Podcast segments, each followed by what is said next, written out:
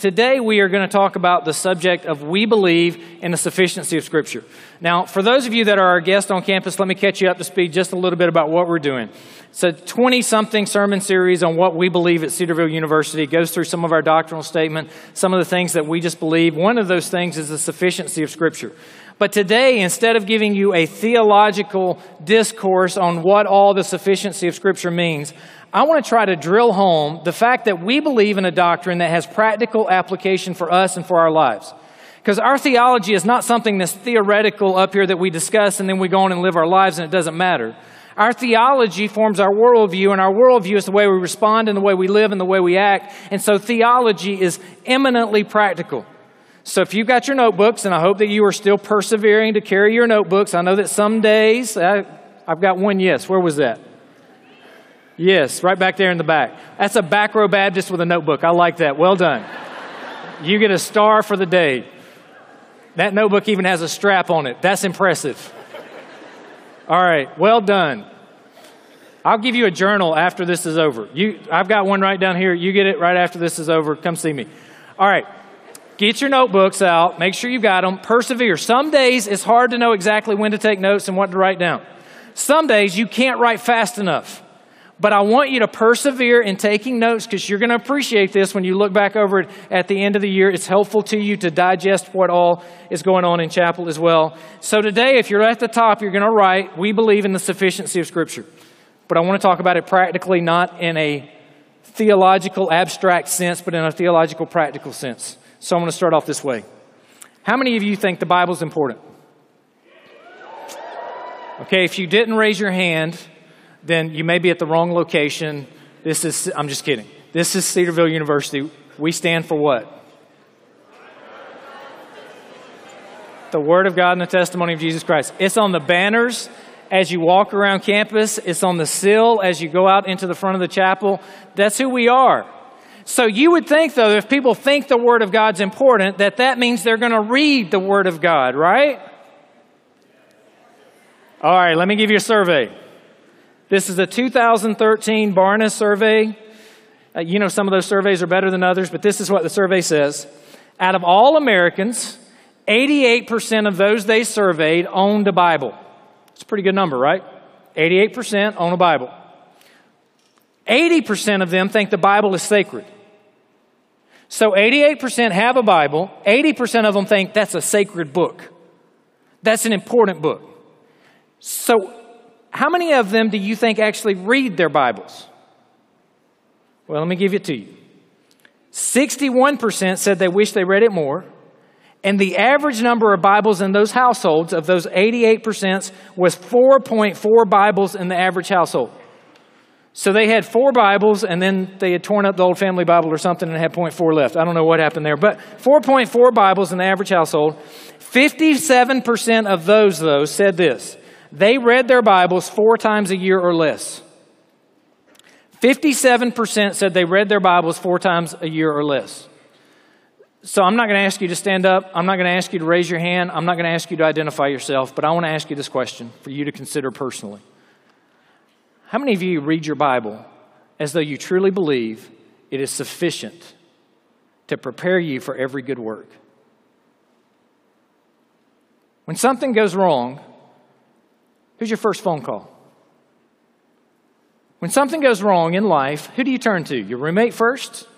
Do you turn to God in prayer first? Do you look at what His Word has to say about the situation? Do you call mom and dad? Where do you turn? Where do you go? How do you live your life? And do you live it as though the Bible is truly a sacred book that is sufficient for us? I would submit to you that most of us, in theory, most of us up here in the abstract think the Bible is an important book and we think the Bible is a sacred book. And most of us in this room would say to you, we believe the Bible is God's infallible, inspired, authoritative word to us to tell us how to live our lives. But then I ask you the question, and I am convicted myself by the question, how often do you read it and do you treat it as though it's important as you say you believe it is? I think theoretically we believe in the sufficiency of Scripture. I think practically we do a very poor job of living it out. And so, if we were to look at some Scripture passages that were the typical Scripture passages on the sufficiency of Scripture, we would turn to 2 Timothy 3.16. We're not going there. We're going to go to Deuteronomy 17, but we'll get there in a minute. We would look to 2 Timothy 3.16. I have it for you up here on the screen. General Reno mentioned it in passing yesterday. I'm not preaching that particular text today because you're going to hear from Danny Akin, president at Southeastern Seminary in November, who is preaching this text in chapel on a Friday here. And so it says to us, though, all scripture is breathed out by God. It is God breathed.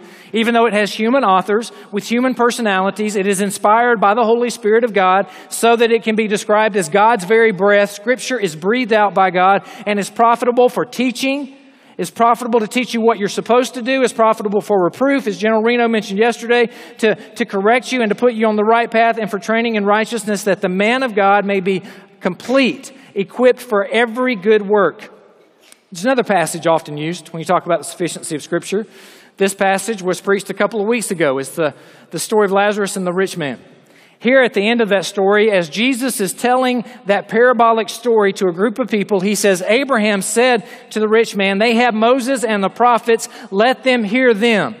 And he said, No, Father Abraham, but if someone goes to them from the dead, they will repent. And he said to the rich man, If they do not hear Moses and the prophets, neither will they be convinced if someone should rise from the dead. He took it one step further. Not only if somebody from the dead would go to them, but he said they won't even be convinced if somebody got up from the dead if they don't believe Moses and the prophets. The scriptures are sufficient for salvation. Those are your typical texts.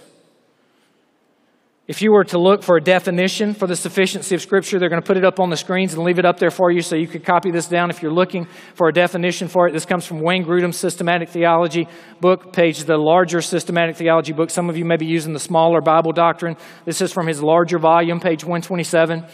A definition of the sufficiency of Scripture says that it means that Scripture contained all the words of God that He intended His people to have at each stage of redemptive history.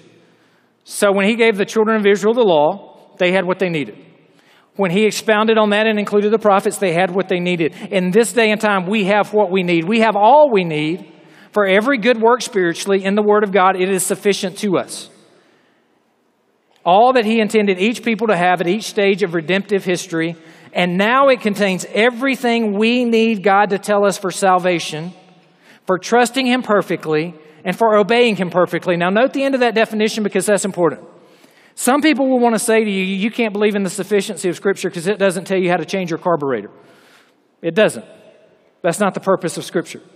It's not to tell you how to fix your car. It doesn't tell you how to repair a broken leg. It doesn't tell you how some pharmaceutical drugs interact with other pharmaceutical drugs. That's general revelation. We explore that and you learn about that in your classes throughout here. It's still God's truth, but it's general revelation. But what sufficiency of Scripture means is that when God speaks in His Word, it is truth. It is the ultimate truth. It cannot be trumped by any other truth. It is our source of truth for salvation, for trusting Him perfectly, and for obeying Him perfectly. So if you want to know how can I please God, go to the Bible. If you want to know what should I not do, go to the Bible.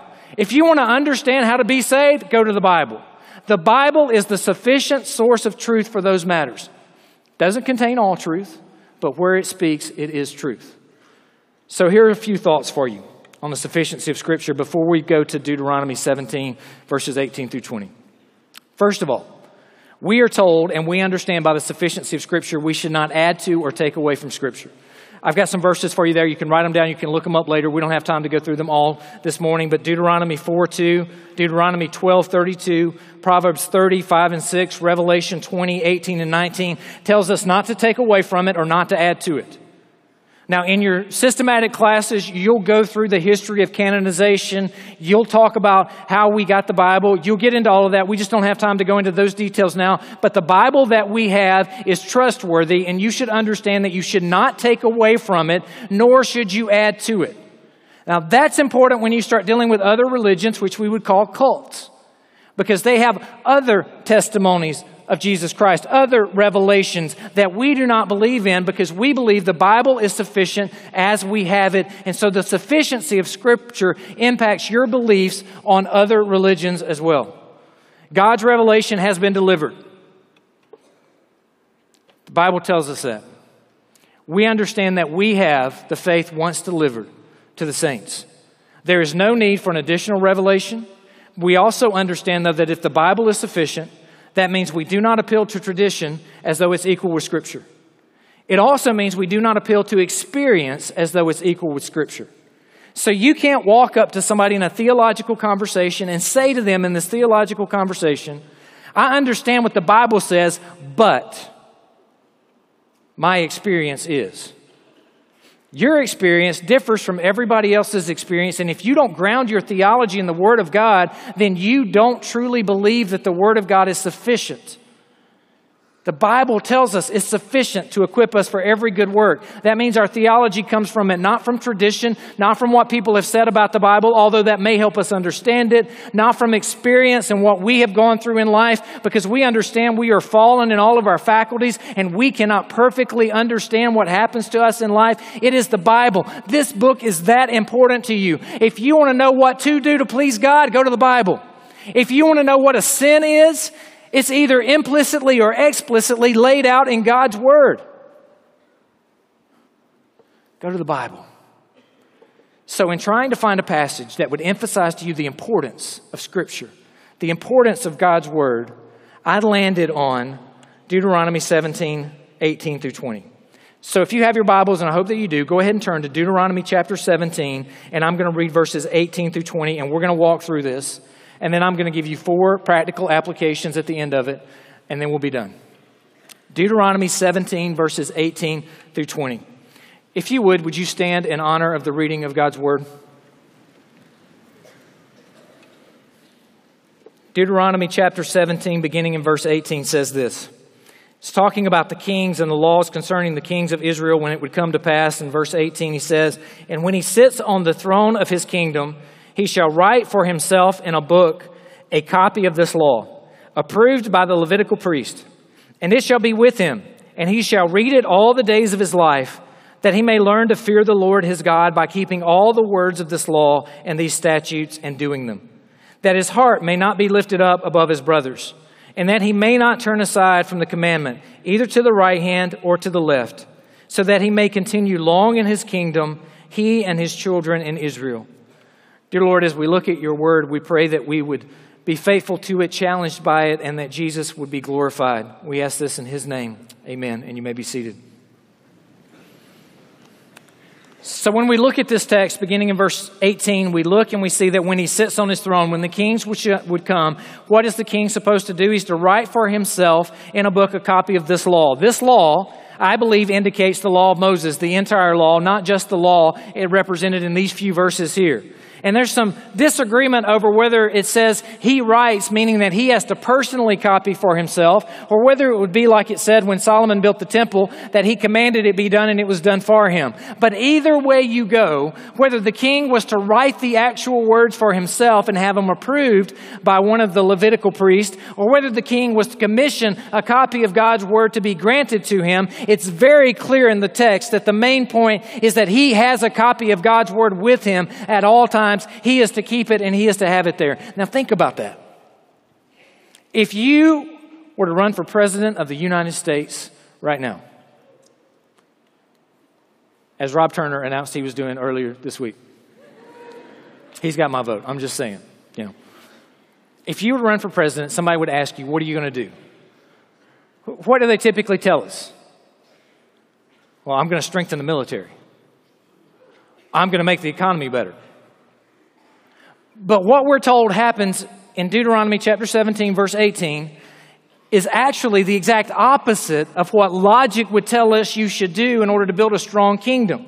In fact, look at what was not commanded as we back up and look at verse 16, where it says, Only he must not acquire horses for himself or cause the people of Egypt uh, to return to Egypt in order to acquire many horses. He's told, Don't accumulate horses or a strong army.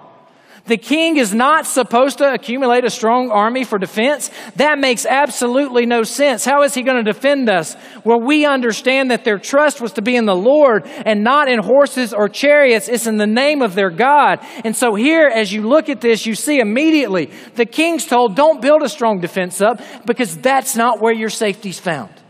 The king is also told in verse 17, and he shall not acquire many wives for himself. Now, think about this strategically. If you lived in an area and there were a lot of other kingdoms around you, and you were able to go to those kingdoms and you were to make a deal so that one of the daughters of those kings would become your wife and would live in your castle, that king would be much less out to attack you if his daughter lived in your castle as one of your wives. And if you were able to somehow strategically obtain a wife from all of the kingdoms who were surround you, and you had all of the seven or eight different kingdoms, you had that many wives and all all of them were the daughters of those kings, that would provide you, at least earthly thinking, with some safety because you had good treaties. You had good relationships. You had formed good North American treaties or good international treaties.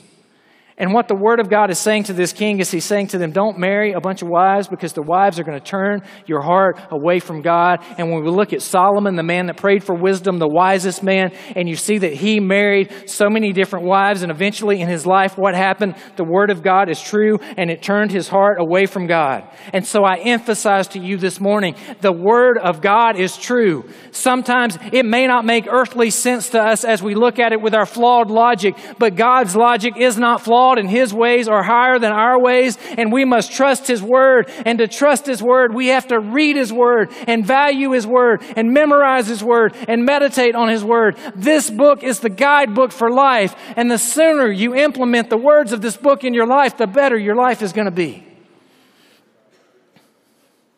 It also says, verse 17, nor shall he acquire for himself excessive silver or gold. Wait a second. That's how the economy works. Every presidential election in our country here lately has been about the economy, right? So, what are you saying?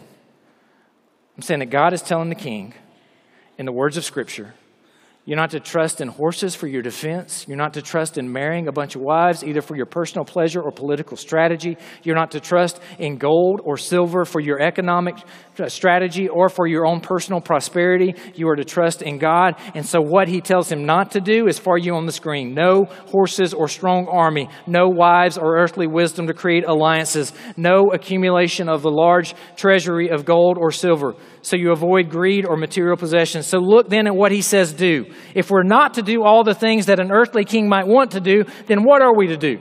Well, what was commanded is to write or obtain a copy of God's law. How many of you have a copy of God's word? Let me see it. You got it with you?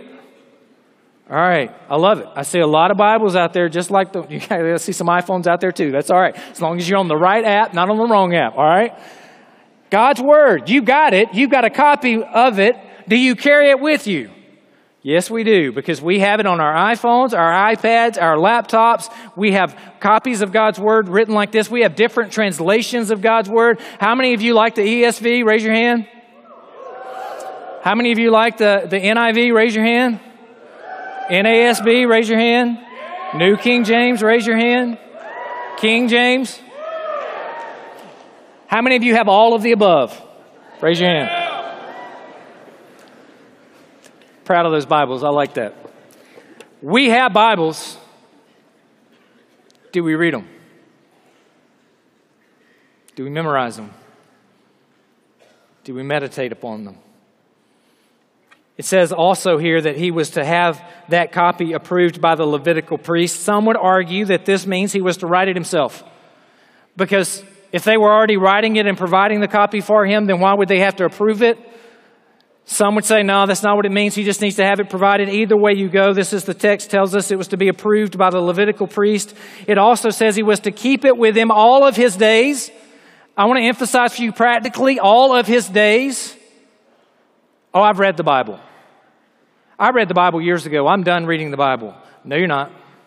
See, the Bible is a book that you don't read. The Bible is a book that reads you. And when you're in God's Word and the Holy Spirit is convicting you of things that you are doing that's wrong or things you need to do that's right, the Bible is a book that will give you the way that the Lord wants you to go for the rest of your life. You never, ever, ever finish reading the Bible. You can read the Bible all the way through just to start back over and read the Bible all the way through again. You can read it in different translations. You study it. You dive deep. See, I think the problem is some people are just skipping a rock across the surface of the Bible. I've got to read the Bible my three minutes so that I can say I read the Bible and check the box. I'm going to tell you 10 minutes a day won't cut it. It's not a box to be checked. It's a relationship to be desired. It's not something that you gather in information and you're done with. It is a truth to be ingested and meditated upon and focused upon for the rest of your life. Some of you have gone past skipping rocks. You jumped in the water and you started swimming. It's time to scuba dive. It's time to stop going across the surface. It's time to get rid of the snorkeling gear. It's time to put on your scuba gear and dive down to the depths of God's Word to look at what it says. When you read something you don't understand it, find out what it means. It's there for a reason. The Bible is sufficient. The Bible is important. Here he says, have a copy. Keep it with you. Keep it with him all the days of his, of his life and to read in it all the days of his life. It's not just enough to have it and carry it around. You don't just carry the Bible around because you think it's going to make the ladies think that you're more godly and they might be more likely to go out on a date with you. And so you've got a really big Bible. I'm not going there. Don't even worry about it. That's not why you have it. You have it to read it, you have it to learn about it, you have it to memorize it, you have it to meditate on it. Read it all the days of your life. Now, let me ask you a question. If it's this important for the king, that God's commandment to the king, the first thing he's to do is to get or to write a copy of God's word, to keep it with him, and to read in it all the days of his life. If it's important for him to lead well for an entire nation, don't you think it's important for us to do the same thing in our lives? The Bible is sufficient. Let's look at what the results are. It tells us in the text that he should acquire it. It also gives us in the text uh, that he should keep it, that he should read it, and then we move into some that clauses. And then these that clauses, you'll find four of them. And those that clauses, uh, it tells us there in verse 19 that he may learn to fear the Lord his God by keeping it. So I've got the first one up here for you on the screen that he may learn to fear God, which we understand from other scriptures, the beginning of wisdom. How many of you want to be wise? You want to be wise? Read God's word. There are other books you have to read too. But God's word is not like a book that you may read once and say, I've read it, and you ingest the knowledge. It's different. Read God's word. It will make you wise. It will make you learn to fear God. It says to fear the Lord by keeping all the words of this law and these statutes and doing them. You read it, you understand it, you fear God because you understand who God is, you understand who you are, and then it says you're going to keep it and you're going to do it. It's not just learning about the information and never applying it to your life. It's reading the Word of God and then applying the principles. When it tells you to think on positive things, you apply that. You think on positive things, not negative things. When it tells you don't do this, you you apply that and you don't do that. You keep the statutes that's in it. That's not legalism. That's love God and do what you please. But when you learn to fear God and love God, you want to do things that honor God. So here it says you'll learn to fear God. It also says, too, that you will learn and maintain humility. Look at what it says in the text there in verse 20. It says that his heart may not be lifted up above his brothers. If you ever in your life struggle with pride, read the Bible. It'll put you in its place.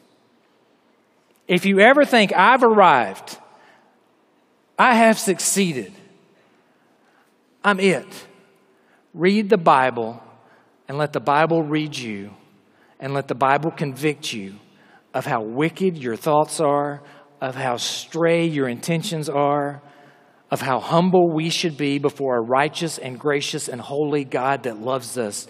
The king is to read the Bible so that it will make his heart not be lifted up pridefully above his brothers.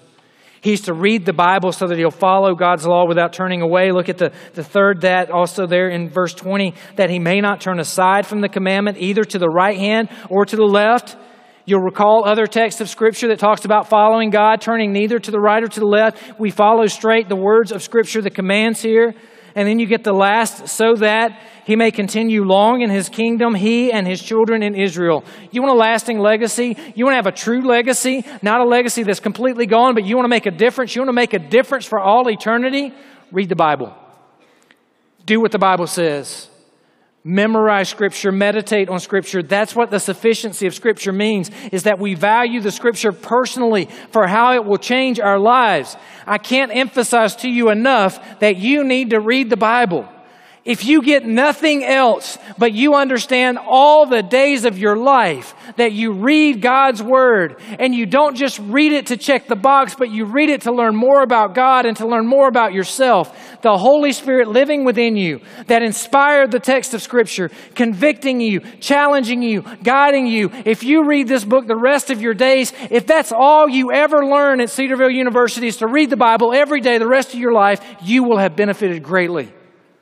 The Bible is crucial, it's essential for your spiritual walk with God. All right. Have I gotten my point across to you? I think the Bible's important. We don't worship it, we worship the God of the Bible. It reveals the God to us. He has revealed himself to us in his word. And so that's why the Bible is so important.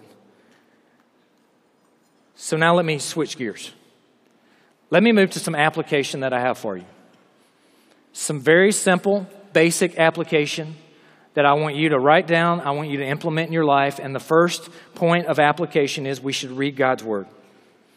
This is my text for that. You say, What's your text to say you should read God's Word? Here it is. It's Deuteronomy 17, 18 through 20. He shall read it all the days of his life. You need to read God's Word. Now you say, Well, how do I read God's Word? Do I just pick up the Bible every morning and then just kind of do this, this holy um, lottery pick where I open it up and point to a verse and decide I'm going to read that verse. Now, that's not how you read God's Word, all right? You need to read all of it. This is God's message to you, revealing to you who He is and who you are. You need to read it from the very first page to maps in the back, all right? It's in the beginning to maps. Read it all. You understand that some of the notes are not inspired, but you understand the text is read it all. Read every bit of it. You say, well, how am I going to do that? I would need to have some sort of a plan if I were going to read all of the Bible. Exactly. And we have that for you.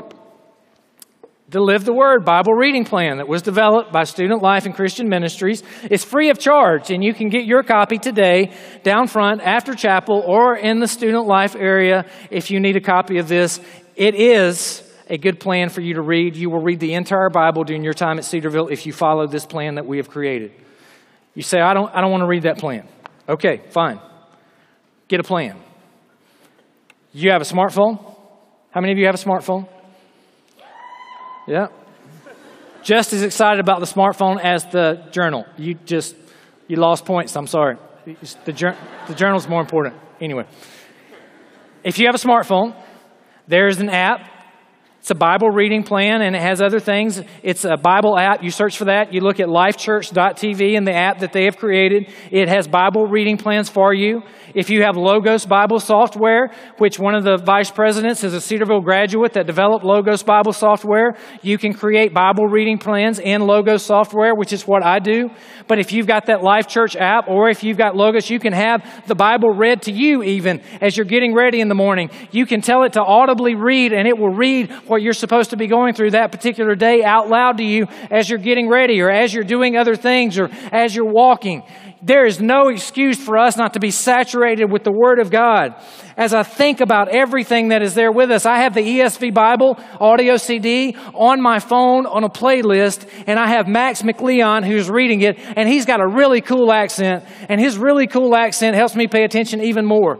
So as I'm driving in the car on a trip, I can put on that and I can listen to an entire book of the Bible in one car trip. As I'm running or as I'm working out, I can listen to God's word going in my ears. You say, well, you may not be paying attention to it as closely. That's not my quiet time. That's what I do in addition to my quiet time to supplement having God's word infiltrate my life to teach me how bad I am and how great He is so that I'm always reminded of who God is in His word and what He wants to do in my life. You have all of these things that you can do, all of these opportunities. It's here. The king, he either had to write it himself or tell somebody else to go write it.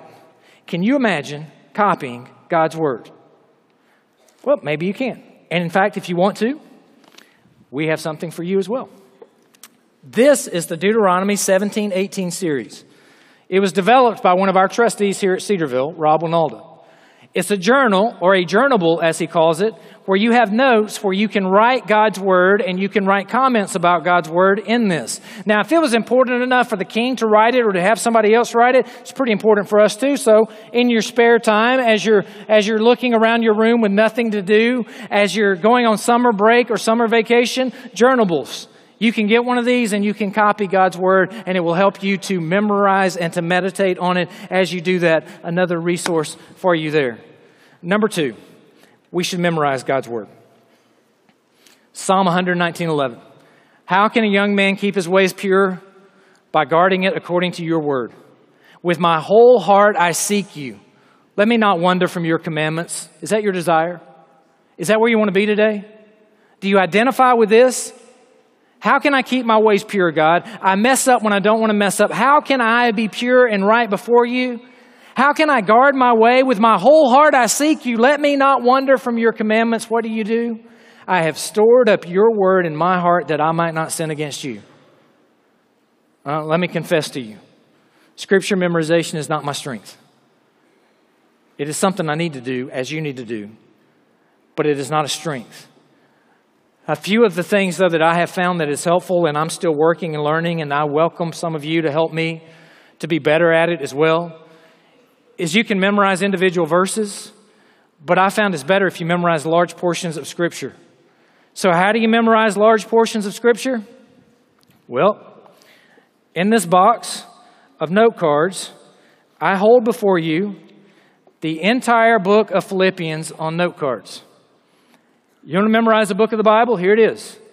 Roughly 30 chapters, 30 verses a chapter, four chapters. You put them on note cards as you're working out, as you're walking, as you're doing things. You can scroll through and you can try to memorize an entire book of God's Word. There are other things you can do too. They have scripture memory CDs where you can listen to them as you're driving. Now, I'm going to give you the warning up front, all right? I have kids, so I can get away with this. A lot of those scripture memory CDs, they sound like they were produced for kids ages like four to 10, right? But they stick in your head. I'm telling you. I, our, our kids know these scripture memory CDs, but so do I. And it's goofy music, but if it helps me memorize God's word, it's pretty incredible music at the same time, right? And so if you want to get some of those crazy CDs or hey, you know what? If you're a music student and you want to produce some really cool CDs, setting God's Word to music in a way that college students all around the world would love to listen to, in a way that helps people memorize Scripture, go for it. I don't have that skill, but there are half a dozen of you in the room right now that could do that, and you could do that in your sleep for fun and make a difference for the kingdom of God. Challenge issued. We'll see if you take me up on it. All right. All right, I'm going to move on to number three we should talk about God's Word. Where do I get that we should talk about God's Word? Deuteronomy 6, 6 through 9. And these words that I have commanded you today shall be on your heart. You shall teach them diligently to your children, but not just teaching them to your children. You should talk of them when you sit in your house. You should talk of them when you walk by the way. You should talk of them when you lie down and when you rise up.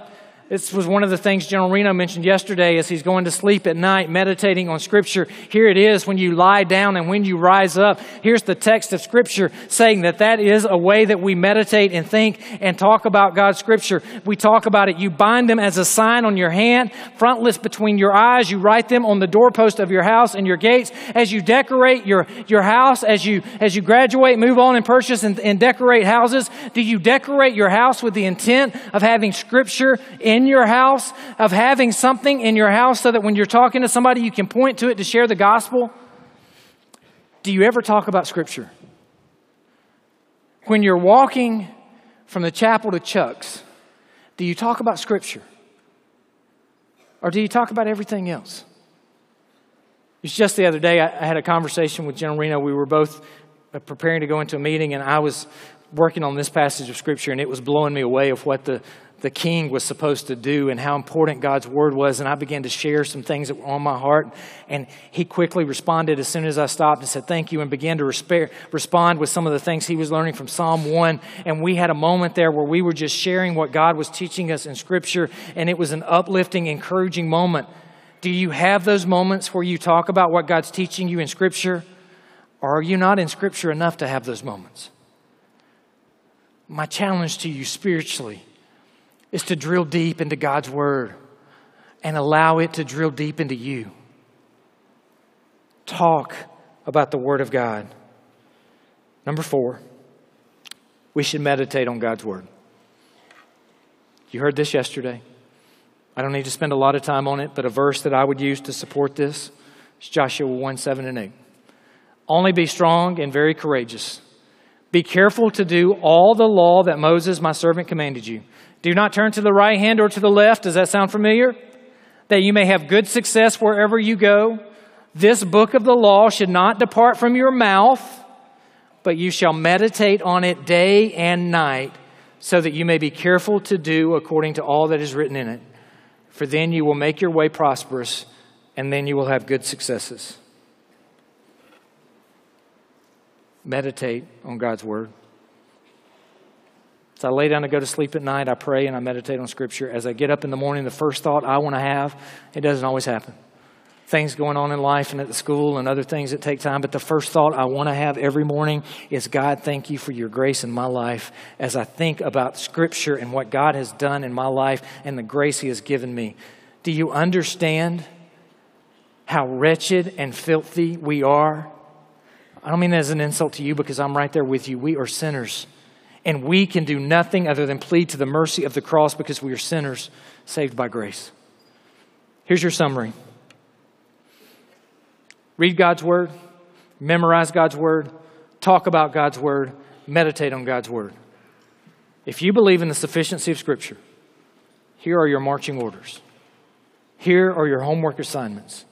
Here are your life big rocks to make sure that you put them in the jar first as I have grown in my walk with God, I will confess to you that there were days previously where I would get up in the morning and have so much to do, and I would think I need to spend extra time preparing for this or preparing for that, and I would go over notes and look at things. And I realized that sometimes I would get so busy and so caught up in my stuff that I wouldn't first thing in the morning look at God's Word and read God's Word. I have learned in my life that the best thing I could possibly do every morning, first thing in the morning, is get up and read God's Word. It doesn't matter how many things are on my plate for that particular day. If I will stop and pause and anchor, and as Romans says, renew my mind through God's Word daily, it will help my day to go better. It will help me to be more focused and centered in Christ. It will help me to respond better even to the bad things that happen. And so I encourage you make these your big rocks in life. Let's go to the Lord in prayer. God, we thank you for your ancient words that are ever true.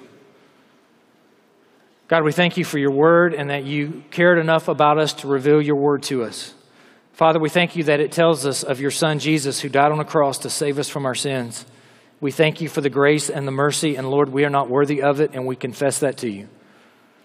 So, God, I pray today for myself, and I pray for all of those who are in the room with me, Lord, that you would help us to take your word seriously. Lord, that you would help us to read your word to memorize your word, to talk about your word, and to meditate on your word, and that that would be the desires of our heart. Lord, we ask this in the name of Jesus, our Savior. Amen. You are dismissed.